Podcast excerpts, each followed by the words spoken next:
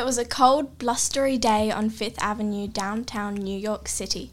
Jerry was on his miserable daily walk to see if he could scavenge any quick snack to fight his desperate hunger. The day looked like it wasn't going to be any better than any in the last few months. As he turned the corner, he could not believe his luck. There was a food truck giving away free meals. Jerry's mouth started watering. What will I have? I don't think I'm going to cope with this food rush.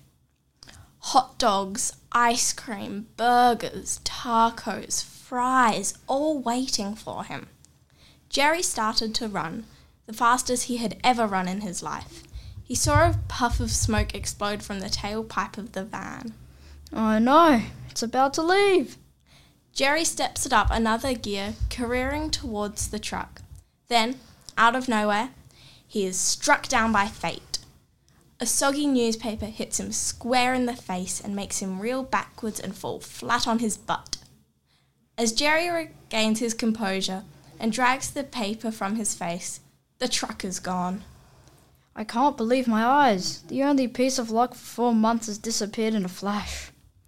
In anger and desperation, he looks at the soggy paper that struck him and saw a most unusual job ad.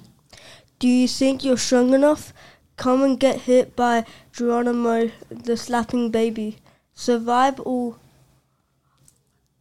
one ferocious hit from Geronimo and win a thousand dollars. Jerry was desperate. He would either get rich or get a free hospital meal. It's a win win situation. Jerry made up his mind. He hopped in his beat up car that doubled as his bedroom, kitchen, and wardrobe and headed for 87th Avenue.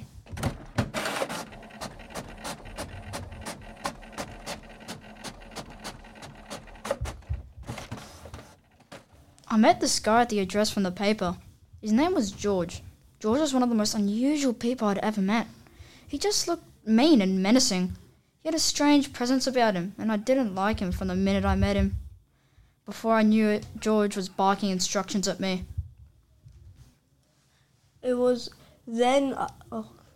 Stand on the mark next to the tower of boxes and don't move. It was then I heard a baby giggling as he entered the room.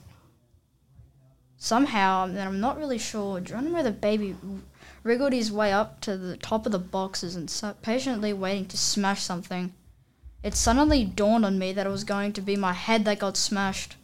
Don't get cold feet now, Jerry. Think of the money. Before I knew it, baby's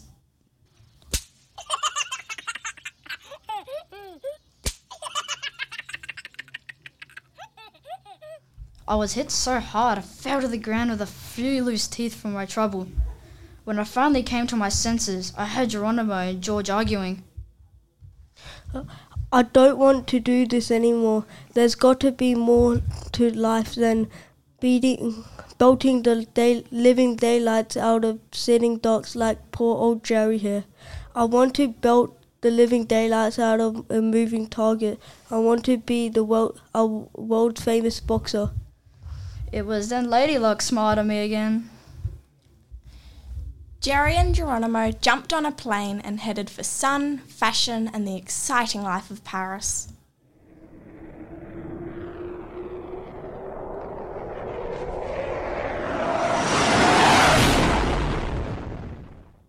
Never to be wanting for anything ever again.